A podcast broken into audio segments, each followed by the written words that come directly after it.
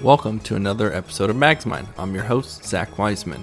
We explore current trends in social impact, community, branding, and more.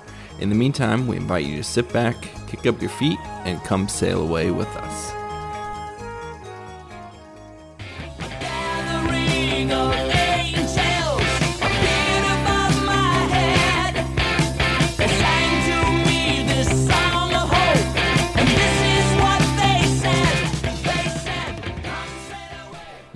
Have noticed the title of this episode A Jew and a Baptist Walk into a Bar in Texas. I promise it'll all make sense shortly, but I'm really excited for this episode. I'm joined by one of my oldest and closest friends, Corey Green. Uh, he works, he heads a brand planning group at the Richards Group, a global ad agency. And uh, besides Corey and I being lifelong friends, uh, we come from very come from a very similar background and growing up together, but very different from a religious standpoint. And just seeing all that's going on these days on the political front, on the religious front, and also the role that brands are playing, kind of intertwined with both.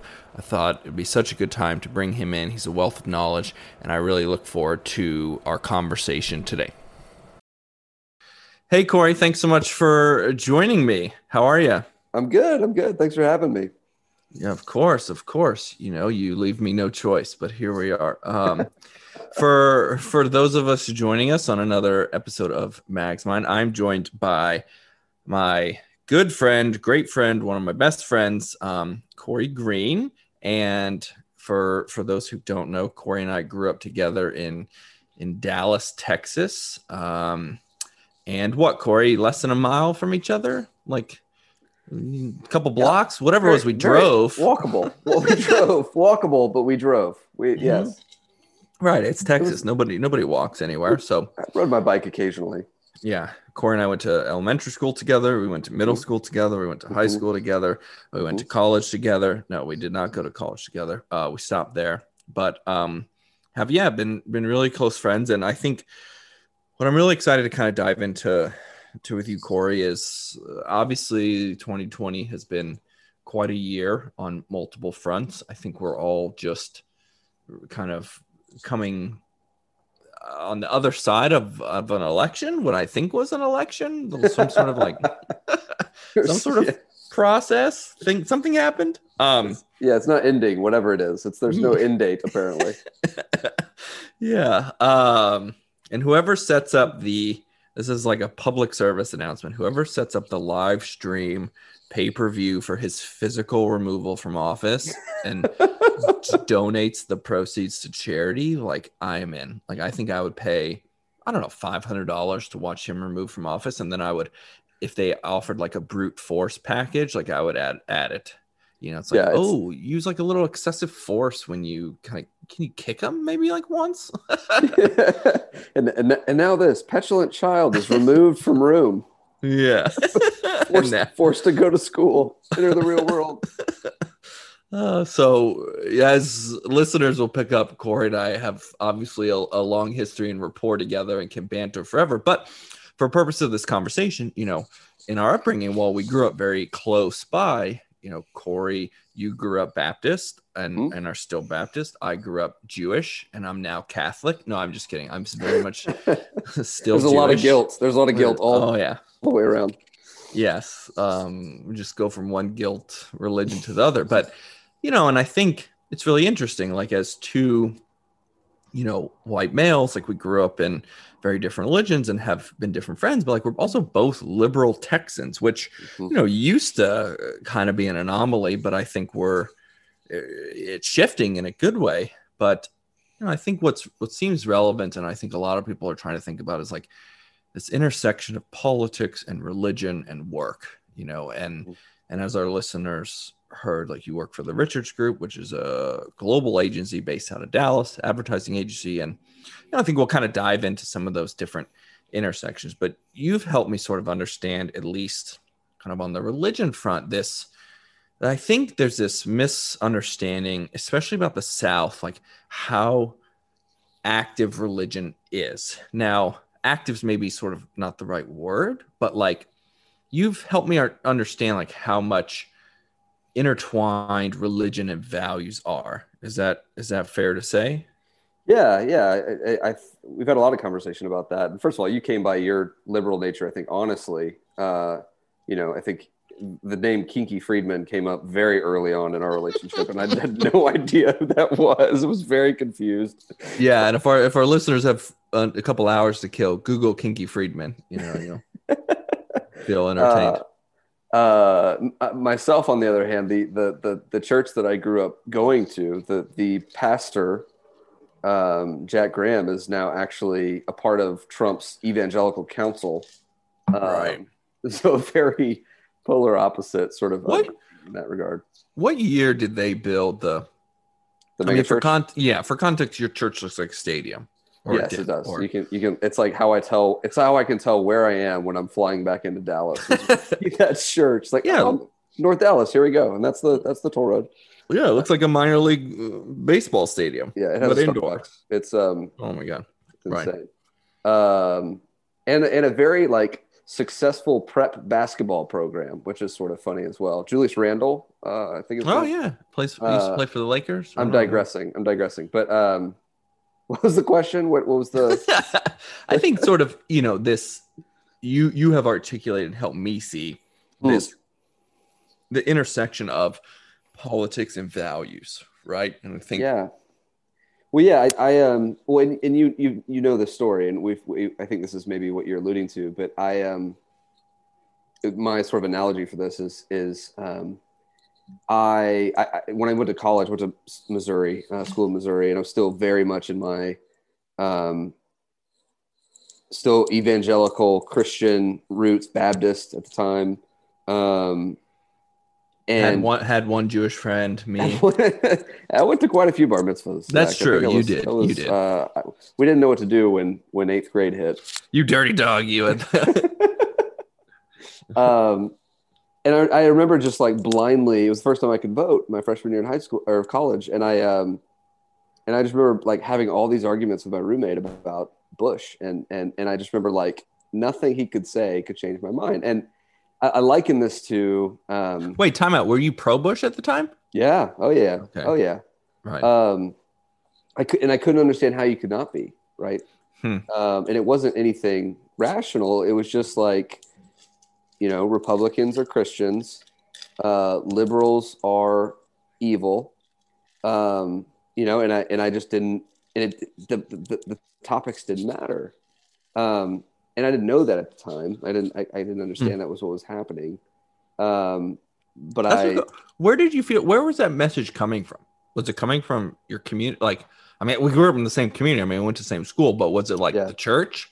Who, who, family? Like, where did you feel you know, like I don't that? know. That's what Mhm. that's sort that's what's sort of funny about it. It had to be my it had to be um it was probably a combination. It was probably a lot of like subtle things. Um I can remember when I went off when I started telling my family, like not my immediate family, but like aunts and uncles and things, and people in my community that I was going off to school in Missouri to study journalism. As soon as I said the word journalism, a term like all of a sudden they like would sort of perk up and was like, you know, you don't want to become one of those, you know, one of those liberal, you know, journalists, you know, like, you know, you're going to be part of the liberal media. And Well, that was and a that- phrase I had never heard, you know, at 17 or 18 years of age. And I didn't know what they were talking about.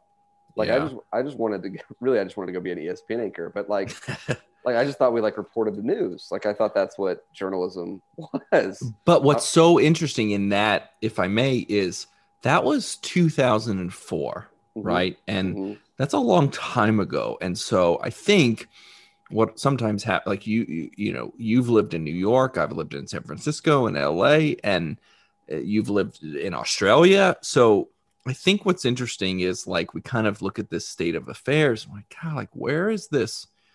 You know, where is this like hatred towards the media coming from? Or it feels like it's like been the last you know five six years but essentially hearing you say that is it's actually it's really i think especially for us millennials is like oh time out that was 16 years ago you Mhm. know that was almost two decades ago that that like was being yeah. you know propagated if that's the right I think we're just getting older. I think we're just getting older, and, and we're a part of the conversation now. So we're True. seeing it.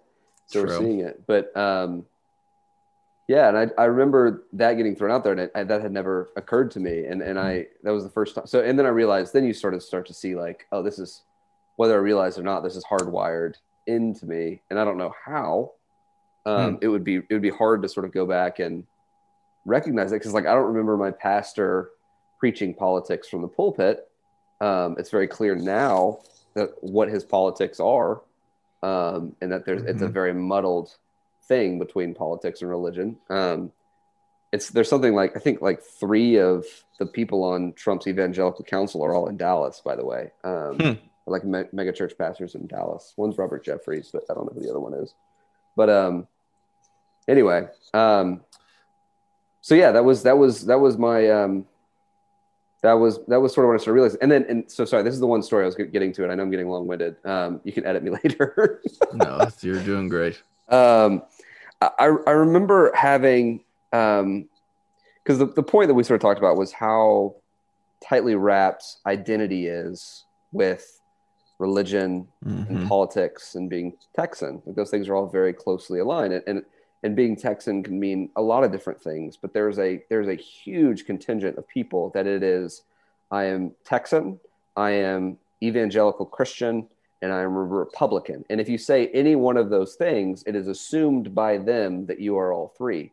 And I'm Mm. guessing, and I'm guessing that you have probably experienced being an outsider or or being a little bit separate from that um, just by being Texan and being Jewish, which is, um, you know, and I, I think it's funny when you, when you, like, I remember stories about our moms talking and about, you know, most of the parents on of the basketball team kids, Republican, Christian, Texan, right? And but Christian was like the thing, and so I can remember stories about our moms being left out of things um, because you know they didn't fit that role, or because my mom was separated from her husband, and your mom was Jewish, and all these different things. But Right, right. um, Yeah, that's a really interesting point, though. Like I hadn't.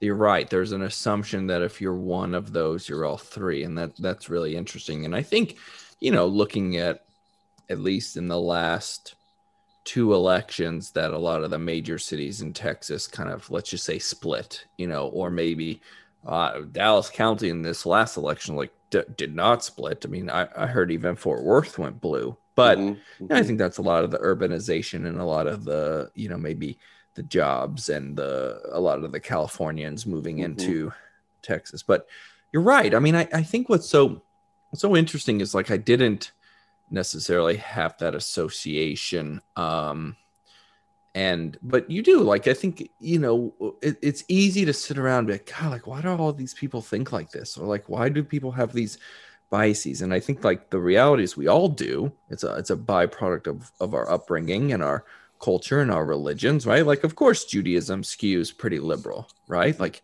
we're anxious and we like to a lot, ask a lot of questions so like you know we're gonna be liberal um but you know or you see your grandfather or parents making some you know certain decisions or having conversation and it influences you but what's interesting was there was always, at least in my experience, from a religious perspective, like very clear like separation.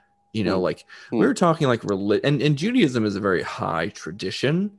Um, of like Catholicism in that sense, like a lot of tradition. So maybe that's part of it. You know, it's like it was sort of separate, right? It was like, okay, you go to synagogue and you babble in this foreign language and you go home. And so it's like there was no I don't know, when you talked about politics, it seemed totally separate, mhm. right?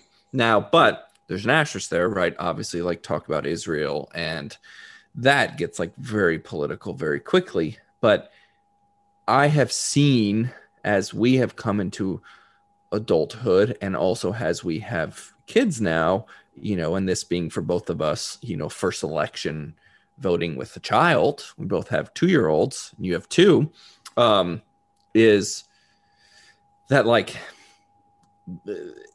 like, I, like the, the, how intertwined, like I'm quick to say, well, talk to me about policy, talk to me about climate change policy, talk to me about, you know, foreign policy. And for some of the, I think, like very the always Trumpers, like there almost sometimes seems like an inability to do so. Mm-hmm. And or it goes it's it's a quick like the liberals were very quick to go on our moral moral high ground you know, and point down and wag our finger. But at the same time, though, what I have been missing is like, talk to me about policy, right? Like, I'm not talking about, you know, and and I don't know when I look back on like being raised in a Jewish household, I don't know. It felt like there was a clear separation of that. And not being Christian and looking at the state of politics, it's like, my God, like we've lost a little sense of separation of church and state, Mhm. you know, or or what is it? Is it is it the role of technology and social media and misinformation plus you know devaluing education in this country like what is leading to that? Like why it is all this sort of jumbled mess that you hear these like platitudes about things that for me i'm so like well hold on time out you know? And and you kind of giving that example of like going to journalism school and be like oh you know go enjoy the liberal the journalistic libs. You're you're kind of like oh whoa like where is this like rhetoric coming from? Mhm. um, but but do you see like in your some of your church communities, like do you have a lot of liberal friends, or are you would you consider yourself like the outlier or younger generations? Uh, so it's so it's interesting. I um, I, I don't I wouldn't say that I have like a I'm super connected to a church in this moment. Uh, but you know, part of that's that's a different conversation. But I um, Synagogue's got openings if you're looking for a new. dude, yeah, We're always might recruiting. enjoy it. Might enjoy it. Might, might be might be lovely. Um, We are the chosen ones, you know. It's fine. uh, absolutely, the chosen people. I uh, I feel like I'm missing out in that regard. I mean, Um, we we control the world, we control the media, we control all the money, so you know it goes hand in hand. yeah, we well, that's really what we need to talk about here. Um, I, you know, it, the th- funny thing is, so I'm, I'm, I'm not the outlier. Um, Mm.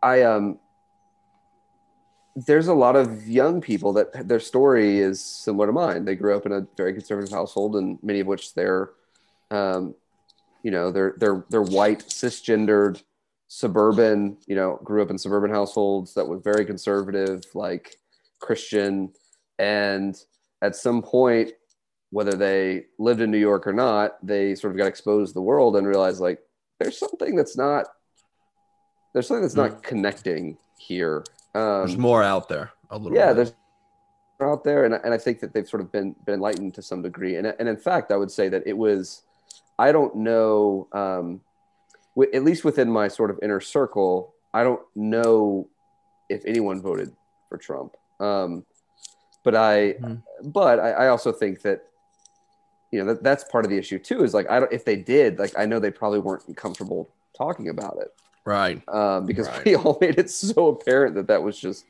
you know, not an option. Um, so I think it's happening on, on both sides. But I, I think one of the things you talked about is the inability to um, talk about the issues, and I, I, think, you know, that does that does come with the identity piece. It's not. Um, and, and, and this is the this is the, I'll, I'll try to be quick. The analogy I, I referenced earlier is, is this. I, I, I, am a stickler for when you're when you're taking a road trip the left lane is for passing you drive in the right lane unless you're mean, passing yeah. right? Uh, as And- a as a Prius owner, I get it. Tell me about it. I'm Step like on it buddy I am in power mode in that left lane as much as I can. My wife's like, "You're going ten under." I'm like, "Am I?" yes. Yeah. Yeah, come on. Come on. So i i was you know early on in our, our marriage kayla and i were taking a road trip and i was just i have a bit of a road rage. I have a bit of i mean i don't think Yeah, you up yeah, in dallas and not not have road rage. Mhm. but um i was getting so frustrated. You're on 35 going south and it's a two lane highway and people are like it just gets it's a bottleneck because everybody just sits in the left lane. And i like, I think in a moment I just was like, man, what is wrong with all these people that are just sitting in the left lane? Like it's causing a huge traffic. and she was just like, there's nothing wrong with driving the left lane. And I was like, whoa, whoa, whoa, whoa, whoa. Let's talk about this. I was like, this is a this is a ma- important is issue for our marriage. breaker. Right, we need to. We got married before we talked about this. What do we? Oh. Uh, and so we started having this, what I thought was a very rational conversation about, well, it causes bottlenecks and it stops the flow of traffic and blah, blah, blah, blah, blah. The, you know, there's a lot of rational arguments I was making. And she was just like, nope, Like I think it's totally fine to not drive in the left lane. Like it, it was totally emotional. It was totally irrational. And we um, we were actually driving south to go to her grandparents' house, and I was so frustrated by this fight. And I was like, "Where where is this coming from?" Like I feel like I'm making really good points, and she's rejecting everything. I feel like she's saying nothing, and it's just emotional. And then we got to her grandparents' house, and her grandparents live in South Texas, and her grandfather is, uh, or was, I should say, the, the most one of the most important people in her life. Um, Yeah. and we took a road trip to the King Ranch, which is about an hour and a half away from their house, and he drove in the left lane the entire Mm. way. Mm. This was I- this was after the argument. Like This is after the argument. This is after the argument, and I realized in that Uh, moment that Mhm. we weren't having a fight about the merits of left lane driving and traffic flow and all this kind of stuff. We were having a fight about her grandfather, and I was disrespecting her grandfather and you were saying legacy. he was wrong. Correct. Uh, yeah, it was. It's the same fight we've had about how I think a suburban is a terrible vehicle, just an objectively, and, but like that's what he drove, and so she can't accept Uh-huh. that, you know. And so Right. It's the same with politics because our identities, especially Republicans, especially evangelical Christians, because our identities are so wrapped up in it. You're not having rational conversations about it Yeah. Right. because you're Right. not saying you don't you don't care about the planet because you don't think climate change is real. What you're saying is your family are morons. What's wrong with you? And that's not at least that's how they're hearing it. And so it creates this posture that's defensive and that's cagey and that is not Hmm. open to discussion. Mm. Um, Mhm. And that's why that's why I think it's so hard for them to talk about the real issues. Right. That's a really good point. Right. Because I think there's this assumption on the left that it's like, oh, well, you're not educated or you don't understand these these principles or policies or what's at stake and it's not always the case i think right the, the south and especially in strong religious communities a lot of it is rooted in values and community and tradition and not right not sitting Well, or like yeah interesting. and and that's what's been so interesting about Trump for me is because I know that, and so I've been able to sort of give them the benefit of the doubt, give them a little bit of grace, and just recognize like who's them uh, evangelical Christians in Ah. general. Like my, I would say Mhm. not my my immediate circle, but my mom's friends and you know, Right. extended family. It's like me under- yeah yeah, you. It's like I understand why you feel the way that you feel, and I can sort of understand that. But what Trump has highlighted, which is interesting, is the reason why Republicans were so are so self assured is because that mentality comes with a bit of a um, moral superiority complex, right? It doesn't matter what the issues are because I'm taking the moral high ground.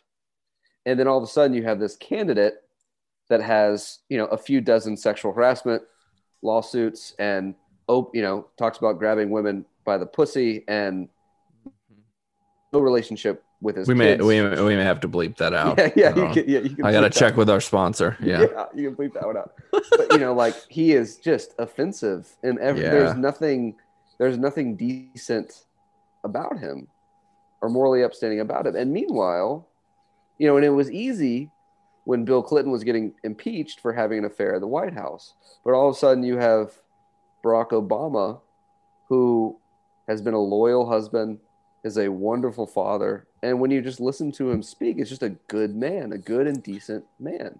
And the same with Joe Biden. You know, lost a son.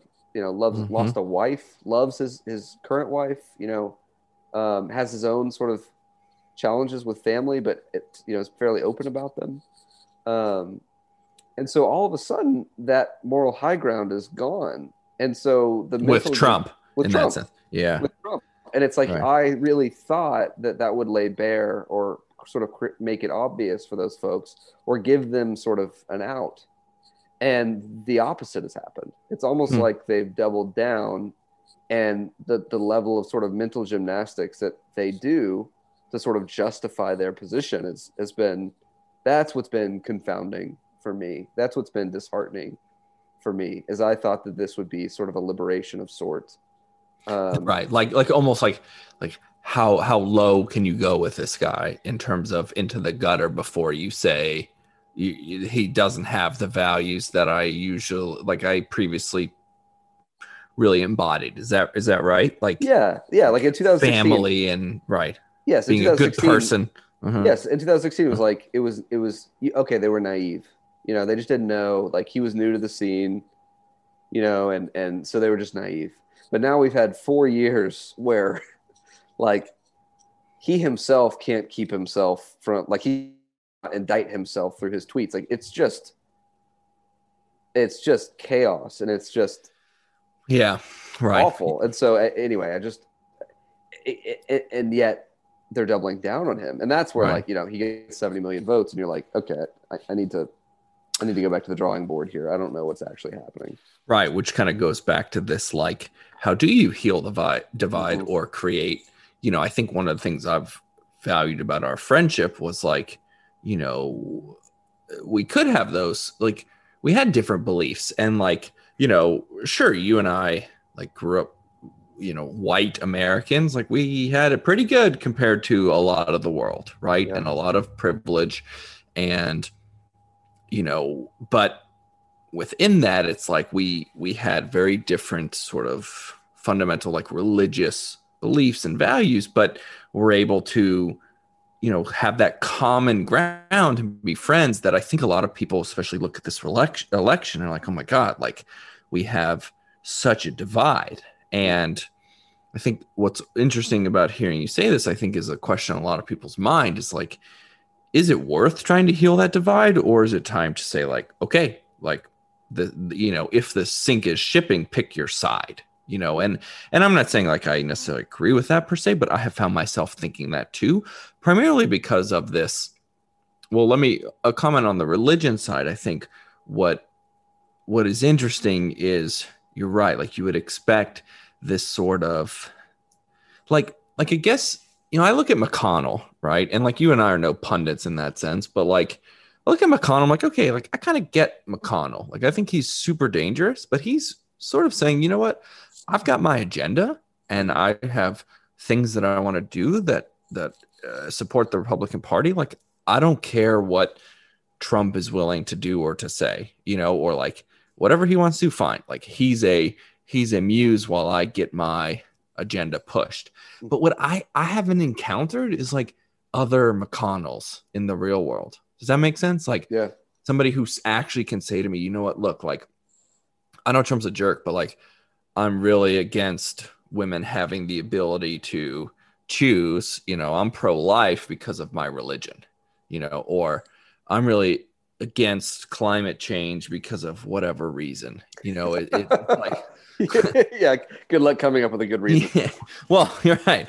I mean, right, but it's like I, I you don't I don't seem to like encounter that. It it to you make an interesting point that it's like how low are you going to go with this guy before you like I I think what's been so interesting and this actually may tie to both some of our work and the branding, you know, sort of corporate world is you know like how uh, how how low can you go before you realize like sort of some of the more bigger issues right? And i think what's been really hard about this election per se is you have covid you have you know covid is an is a perfect example of climate change meets globalization period right? Mhm. like it it is a ex- perfect example of that. And i hate to say it's an example because we're obviously have lost so many people around the world but like it's so true right? It's like because we're putting pressure on the natural world and you have different cultures and lack of resources like you and we're going to be encountering animals and species in ways that we've never had before right? And Yeah. they've got all kinds of diseases that we've never we've never been exposed to right? And then oh boom you have global economy. Boom you have this virus around the world. So mm-hmm. you know it's like i just think at the core it's like well it, it, feels like we have these issues that are that are so much higher up on the priority list than some of almost like the values that maybe like religion teaches us like i don't know if that necessarily makes sense but it's like I know you're supposed to be a good neighbor, and most religions teach that. It's in the Ten Commandments, like love thy neighbor. But like, if the world is burning, like how long are you gonna love your neighbor? You know, if your neighbor like doesn't admit that the world is burning. Yeah. I, I, I don't know. Like it's a hard thing to say, but or to talk about. But I think that's kind of where I feel like this conversation is going. Is like, well, you you seem to sort of having this side that's like one side seems to be like, okay, we got these real global issues we need to address, and another is like, you know, we need to still have debates about uh, gay rights and about abortion. You know, you're like, guys, we gotta we gotta have a prioritization system here of these problems. Yeah. Yeah. I mean, that, that question, that conversation is, I mean, there's, uh, there's, there's so much to unpack there. And that's, that's for me, one of the most disheartening parts about the evangelical Christian. Cause I, you know, I just like, when you look at the data of just like the number of sort of evangelical Christians that are, that voted for Trump, it was like, I feel it was like 80%, if not higher than that. And he's not even like he's not even Christian, right? Is it just Well, the- the number of- Republican? the number of memes, which I think, you know, uh, we're really good at this these days. But like the number of memes I saw the, the day after uh, the election, which was like, I voted for the guy who went to church the day after the election. Like, who did you vote for? Because Biden went to church and Trump went and played golf. Right. Um, you know, and like it's sort of like this dig. I didn't. I didn't get those memes. There's, there's, there's, it's pretty funny. Like it's there's there's some truth to that. And right. what I as a as a kid who grew up Christian, and I'm and I'm, and I'm still you know wrestle with my my faith the way that anybody has, but I'm still you know a believer and and and I, but certainly not a Baptist for any number of reasons. But um, part Hmm. of what I and then this is this is part of what makes me want to sort of dig back into it and sort of almost want to go back to the church that I grew up in just to sort of listen and understand. But like if you just look at like the life of not to get hyper religious, but if you just look at the life of Jesus, like the dude was the dude was a socialist. The dude was he, he was liberal.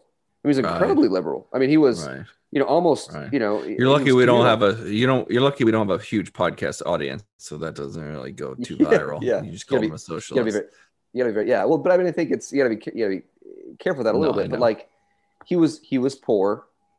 Um, you know, he didn't Mhm. particularly believe in capitalism. Like he was about helping the sick, about giving your money away, about helping the sick, the poor, about doing things for those people first.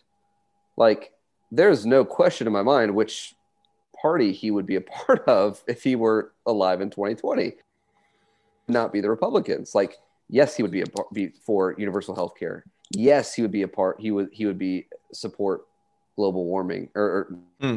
not support global warming, but support like science and and healing Right. the planet. Um, like, there's no question in my mind where he would fall on all of that. Um, Hmm. In fact, he was the one that went into synagogues at the time because he was Jewish, right? Which is sort of another weird thing that if you just like polled evangelicals and asked them what religion was Jesus, I'm pretty sure they would say Baptist. Um, he's our and- he's our biggest celebrity. Yeah. yeah, yeah, he was he was a Middle Eastern Jew, like, and that's like the most offensive thing you could say. Um, and Yeah, he's really And- he's really being used against us. Okay. yeah, no, he was a white man, blonde haired, blue eyed, um, and uh, it was, I, and I don't understand that. Like, if, if you're actually like reading, if you're actually like the thing that you say you believe in, like, how can you possibly come to that conclusion? And yet they are in mass, and then you sort of have to realize that what you're buying into is not. Um, it is a religion, but it's it's a power structure, right? And it's there's a reason that these guys are making a ton of money um, and all live in you know multi-million dollar homes and anyway that's a different conversation like the pastors and some The of pastors, the right, yeah. and some of the right. it's the right. it's you know it's it's the prosperity gospel but mm-hmm. Well, and it relates to, I mean, a couple things, and I I know we we don't have too much time left, but I think you know it does. I, I have been sort of thinking about, like, I think one the question is like, well, how does like you know we're not we're not religious or political experts in that sense, but um, you know, how does it relate to our our work, which I'll touch on, but we're talking about, but I think yeah, it does also. I- I think this has, posed this question for me that I've been trying to uncover is like, where is this like white male anger coming from? And I think, you know, where is this rage? Like, where is this? Who is perpetuating this this um, message that like you you are the one who is you're the one that's you know faced all the hardship and you're the one that's they're coming for you know and i can't there i heard a qu- quote and i'm not going to do it justice but it's basically like you know it's like it's globalization that's like ripped the heart out of america and then it's automation that's going to like deliver some of the final blows and i thought that Hmm. was like pretty interesting and Hmm. i think what's hard is like the reality in a lot of ways is like nobody's cares about your stuff nobody like in the grand scheme of things like none of it matters to some degree so i think that's hard because it speaks to this like sort of higher being or higher calling so to speak of like that we're actually what does matter is like we're part of this global ecosystem we're part of this same planet all of these things right? Like and and i've really struggled you know like judaism is really good at uh, like making you question things right? And you knew my mom she was like the ultimate questioner. Is like so judaism's like well why why why why? And i Mhm. think i have found myself sort of asking that a lot with this sort of recent politics like why is the average white american male so mad? You know like who who is he mad at? Like who is who's coming for his stuff? You know who's who's why are you taking up arms? Like who who is going to your home in you know the suburbs of outside of dallas and like coming for your stuff? Nobody. Nobody. Nobody cares. You're getting actually left behind. That's the real problem is like Mhm.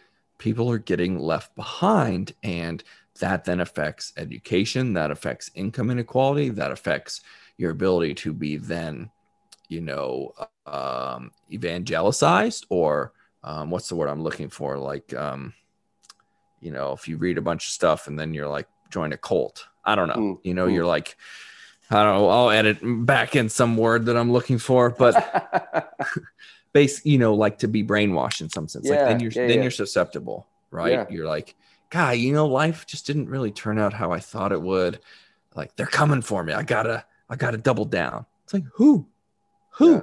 yeah. so but i think what you and i also see on the career front is you know you've worked for over the last 10 years in at large agencies working with big brands is this rise of brands taking a stand right? And getting political. And Yeah. you know i don't know have you seen where that comes that you know i think that the brands tend to be moving liberal which is for the most part i think most of the brands tend to be moving liberal. But you know how does that resonate with people who aren't liberal you know? But like i don't know. I, you've heard a few people be like i can't watch the nfl anymore you know it's like maybe the best example i can give. Yeah. but i mean brands are not quiet on this at all nor It- should they be. It's fascinating to watch because you know it's i will say that especially people who are on the coast and are left leaning like they're the ones who dominate. I would say that this is where i think a little bit of like the the liberal media maybe comes from is like we dominate we don't with the exception of like fox news and you know obviously some like all channels but like film and television and culture and music and art like it's dominated by liberals. Um right. because because we're experimenting and because you know it's it's for any number of reasons. I think it's for mostly the right reasons. And um I- but the reality is like you know outside of like country music and rock like there's not there's not many people that are influencing from a cultural standpoint that are that are trump supporters right kanye is sort of weird weird case nascar yeah, Na- well, NASCAR's an interesting one too. Although they responded better to the Bubba Wallace thing than than the NFL did to Yeah. Colin Kaepernick, but uh, it's a different. True. case. good point But what's what's fascinating to watch is like there's. So in other words, what I'm saying is it leads to this conversation where like, for instance, people are like. Uh, uh, really surprised to find out that like Game of Thrones has like a fraction of the viewership as like The Bachelor, right? Like the about even though there's been you know five times as many New York Times articles about Game of Thrones as there has been about, about you know just the the mess reality television that's on. The reality is the masses watch the awful reality television. And so it this sort of it's a continue continuation of our own sort of social media echo chambers that we have. And and, and so it creates these sort of interesting dynamics and tension where like our reality is just not America's reality. We saw that in 2016.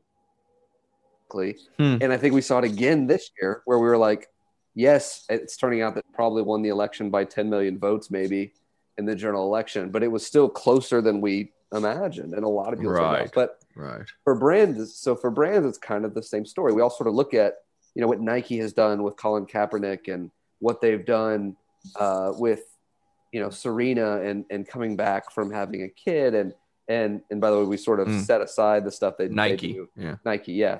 Um, we sort of set aside how they've sort of also like some of their less lower paid athletes, cross country runners that are women that have had kids, they've like cut them off because they're not competing. That's neither here nor there.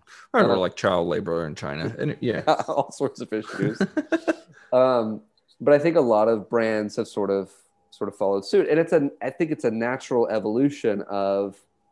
I can remember when we were young, and even in college, like I remember taking a class on corporate social responsibility, and it was sort of this philosophy or philosophical like, do corporations and brands have a responsibility beyond profit, or is their sole responsibility to profit? And you, you Hmm. alluded to Australia earlier. I was studying abroad when I when I took this class, and I um, I remember I just happened to have a, a mentor at the time in Australia that had um, run um, a, a large auction house in in Australia. And I remember posing that question to him, and he laughed at me, and he said, "What are you talking about? C- You know, corporate social responsibility? Like my like." my job is to build a profit and that's it because without that the company is has no reason for being it doesn't there's no jobs Mm. it doesn't continue to exist like if we're not here to make a profit like what are we doing and like that was just the mentality of the day and so anyway it's been it's been sort of this you know corporate social, social responsibility you know you have some of these um, you know for profit for good companies really actually before that even like non for profit like the buy one get one sort of tom situation Yeah. and then you have Right. for profit for good and then this evolution into sort of cause marketing and so then we started calling bullshit on that when it's like a percentage of proceeds go to a charity you've never heard of and Right. and so like that's enticing for a while but then it's not enough and then transparency becomes important and you know all this all this stuff and so now the natural sort of evolution of that is to take a stance politically that's like the new version of that Oh, that's Um, interesting. I hadn't. well it's just a, it it's it's a new way of helping your audience relate and identify with you because we literally Hmm. clothe ourselves in brand to your point about sort of white men losing relevancy and looking around and going who's coming for my stuff like it's because they've been told their whole lives that they're special and they're not they're Mhm. just they're just everyday people and Mhm. that's okay um, but it doesn't feel okay when, when when you've been told you're special but anyway it's That's- it's it's it's us clothing ourselves in our brands and it's it's that affiliation has become political now as much as it is status or something else That's really interesting. I hadn't thought about it in the sense of like that it's actually an evolution of an ability to relate to a customer from the brand's perspective. That's so interesting that in some sense I'm almost hearing is it fair to say that like it's not always genuine. It's either just like kind of responding to market demands or just finding ways for brands to continue to be like relevant. Yeah i mean Right. I mean, I think I think um, I I- can't pretend to uh, speak for Nike, but it is it is it, beneficial to their business to run those campaigns.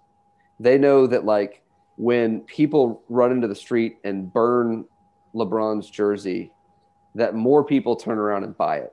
You know, and, Right. and it's it's the opposite of, by the way. Um, you know, you mentioned that, that I work for the Richards Group. We we were the we're the agency that that created the cows for Chick Fil A, and yeah, I love the cows. and you know I was working um, on that brand when Dan Cathy came out and said that marriage should be between a man and a woman, Right. and very Right. publicly came out and denounced homosexuality, and um, you know came out that they were supporting some some causes that were anti-LGBTQ and and and all these different things, and um, hmm As a Jew, I've been trying to eat at Chick Fil A on Sunday for decades. Me too, man. It's the only day that I want Chick Fil A. Yeah, like, hello? yeah, Open. I know. And what's crazy about that is when that happened, we we all sort of sat there and were just like, oh no. And a lot of Chick Fil A employees did too, and they were like, oh my gosh, this is this is horrible. This is horrible. And then the next day, they had their best sales day in the history of the company. Wow. After he denounced, Correct. or after he put out his definition of marriage and Correct. denounced gay marriage. Wow. because we're so polarized that people felt the need to go out and support him Hmm. in that decision because it reflected their views and Mhm. um, so it happens in reverse as well i mean Right. um, That's a good example. Yeah. So it's just um, th- but those don't get written about nearly as much It's really interesting. I mean, I think, yeah, I don't know. A lot of it, I think, comes also down to values. Like, I think in this country, we have a crisis of values in some Yeah. sense. And like, yeah you're just seeing so much of that come to a head. You're seeing, you're seeing globalization. You're seeing a, you're seeing climate change, whether people, some people want to admit it or not. You're seeing, you're seeing politics. You're seeing this inter intersection of social media and technology and religion and and lack of education, lack of access to quality education, income inequality. Like it's all swirling around in there. And I think Mhm.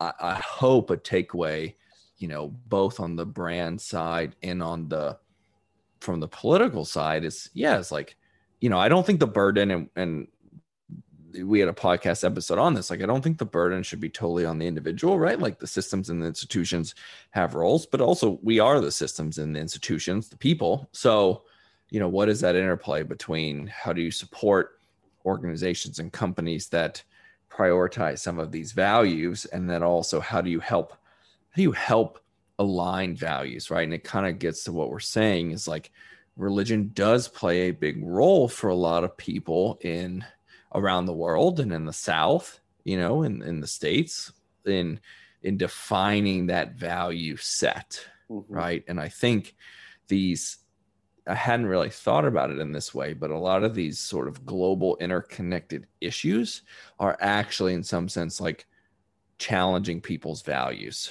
right like and i think maybe one way of that is you know this like traditional republican view of like well the markets will save us or you know i'm going to vote for uh a a politician who lowers my tax bracket you know and you're like i don't know if we have that uh privilege anymore.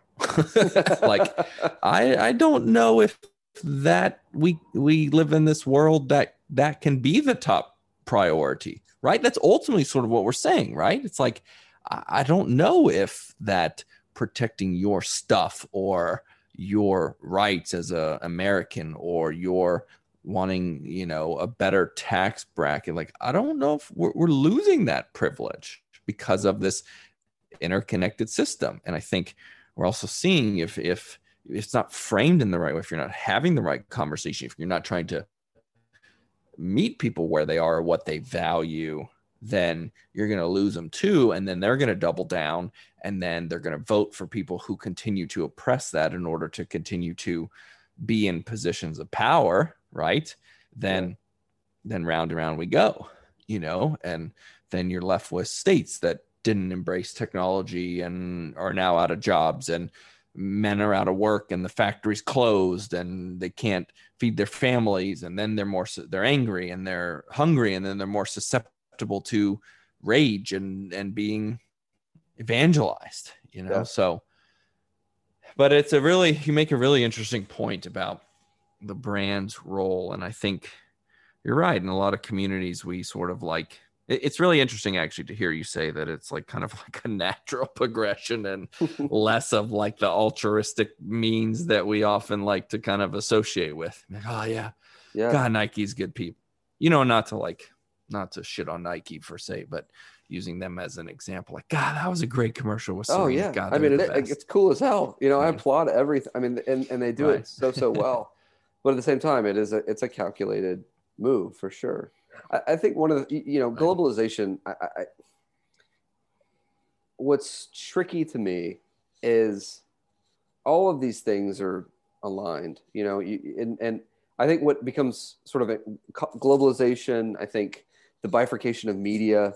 I think, um, you know, we all know that as social media is as it's become more and more prevalent real connection and relationships have digressed you know and and our human as human connectedness quote unquote connectedness has increased actual human connectedness has decreased and and Right. i think that's one of the the challenges is people can't possibly keep up you know it's it's you know it, it used to be a you know a, a sort of five day news cycle and then it was a sort of 24 hour news cycle and now it, it- things move so quickly um you know people can't possibly keep up i mean sean connery like passed away a few weeks ago and it was like a blip on the radar i was like what you know like our, in any other year like he, he did. I Yes. don't think I even no, it's crazy. Oh. Anyway, um, that's uh, that's funny. That that's my example. because- That probably shouldn't be. There's probably some social cause or something that happened that I should. Anyway, but the point is, like, we can't possibly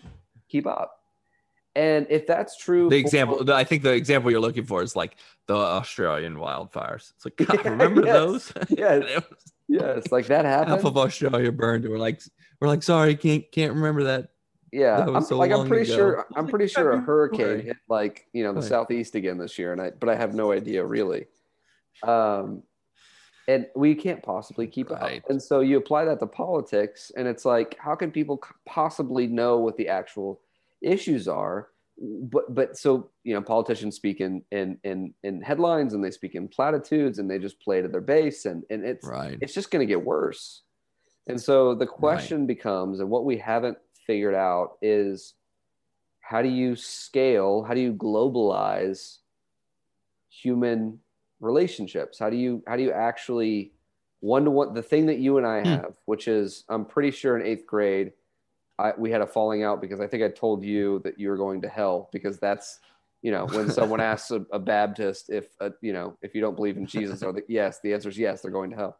Um, Well, I think I, I think I mean you correct me if I'm wrong. I think the way I remember it was you never directly asked me, and I think, but maybe I have that wrong. Maybe you did. I credit that to being tall, but maybe I, I don't have that right. Well, I, I think you know, and, and the point is Like, like, basically, you didn't have the you didn't have the balls to ask me. yeah, maybe it was someone else. Maybe it was someone else. I can remember someone in the lunchroom in junior high asking me point blank if I thought if, that I thought that, that Jewish people were, if you didn't believe Jesus, and they, they were Jewish, so they're asking specifically if they were going to hell. And I that was the Right. evangelical belief. The answer was yes. And so I felt like I was Right. it was a really I didn't want to answer, but I felt like I was, you know, disowning my faith if I said no. Anyway, so there was this big falling out. That's who I was in eighth grade. But it, the the point is like, you and I have a relationship, and so we can overcome that. And and and obviously, you know that I don't believe that now. How can anybody possibly know? But um, Right. Right. like we've we've been through some differences in opinion over the years and we can sort of overcome that but that's that's why we see stories about you know the you know i can't remember his name the the, the guy who has basically gone out out of his way to read to sort of introduce himself he's a black guy has introduced himself to members of the ku klux klan and like had conversations with them and has basically they just hadn't met a black person Right. You know and it's like so all of a sudden you Mm. meet one Mhm. and it starts to change your view on things and Yeah. Know, a really good point. Yeah.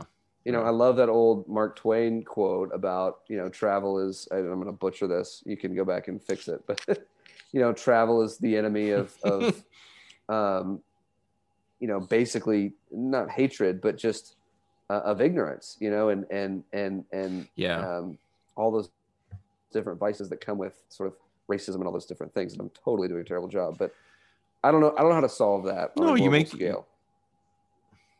I think you make a good point. I mean, I think you make the point that it's something I've think I've been thinking about too is we're not exactly who we always think we are or are told we are, right? And that by many sources. And there's two statistics that I always see that I'm not going to get 100% right, but we can follow up with is the average income household income in the US I think is 55 58,000 dollars a year.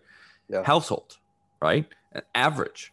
And then that's one. And two I think it's something like 40% 40 to 45% of Americans have a passport in the US now that doesn't necessarily mean you know you could i think it entails like your passport expired or so to speak or it's like when they take the survey like do you you have to have like a valid passport. So but that's that's that's huge right? I mean both of those numbers to me are very humbling in the sense of like you know we're not all uh, we we there is a lot of income inequality. There are a lot of people who have a lot of serious challenges and haven't been fortunate enough to be able to travel abroad and to your point like see what poverty in other countries really means to see to get some of that perspective you know? And i think that that's part of this is like we, we maybe have these images of who we are we're being told who we are and it, it clashes with some of the actual like hard facts. And i think you're right. It's you know you have 10,000 you know social media followers but you don't know your neighbor. You know i think that's like similar example. So it is. It's i think it's how do we find some common ground of beliefs that people share in order to also i think help prioritize like what are some of our biggest issues that we need to address that help that benefit folks and that help solve some of these real problems because Yeah. that's again like covid is a is a good example it's like you know I, I joke it's like you know black black friday this year is like america's biggest challenge ever it's like you know get $20 off your tv or get covid and every every american's like oh i don't know that's a tough choice I really don't want to know. go. This I goes really against go everything. Yeah. yeah oh my god walmart's offering $17 off of this flat screen oh my god is it worth covid you know and and like a joke but it does it kind of speaks to like our culture well corey as everybody who if anyone's still awake at this point like it's um you can tell that you and i have known each other for a long time and can talk about this stuff forever. But i do i really appreciate you know a i appreciate our friendship. I appreciate our friendship over the years even despite you know my religion being right and your religion being wrong. Um no i'm, I'm just kidding just if kidding If just there's, kidding if there's Um, anything I've learned over the years, that's probably true. I'm I'm I'm constantly catching up to you. So that's that's probably I just haven't figured it out yet. just but, figuring yeah, but- out who controls the world Yeah, but dude, I, I appreciate you, Um, Zach. I appreciate you having me on, man. I love you, brother. I'm glad we've had the opportunity to do this. Um, it's it's a good conversation. It could have been could have been much much longer. By the way, I feel like there's so much to unpack here, but I've enjoyed it. Yeah. Well, thanks. Thanks so much, Corey, and and look forward to following up and maybe a, a repeat es- episode. So, we talk to you soon. Absolutely. Thanks so much for joining us on another episode of Mag's Mind. We really appreciate you tuning in. For more information on Mag and our work and our community, please visit mag, M-A-G, collective.com. Until then,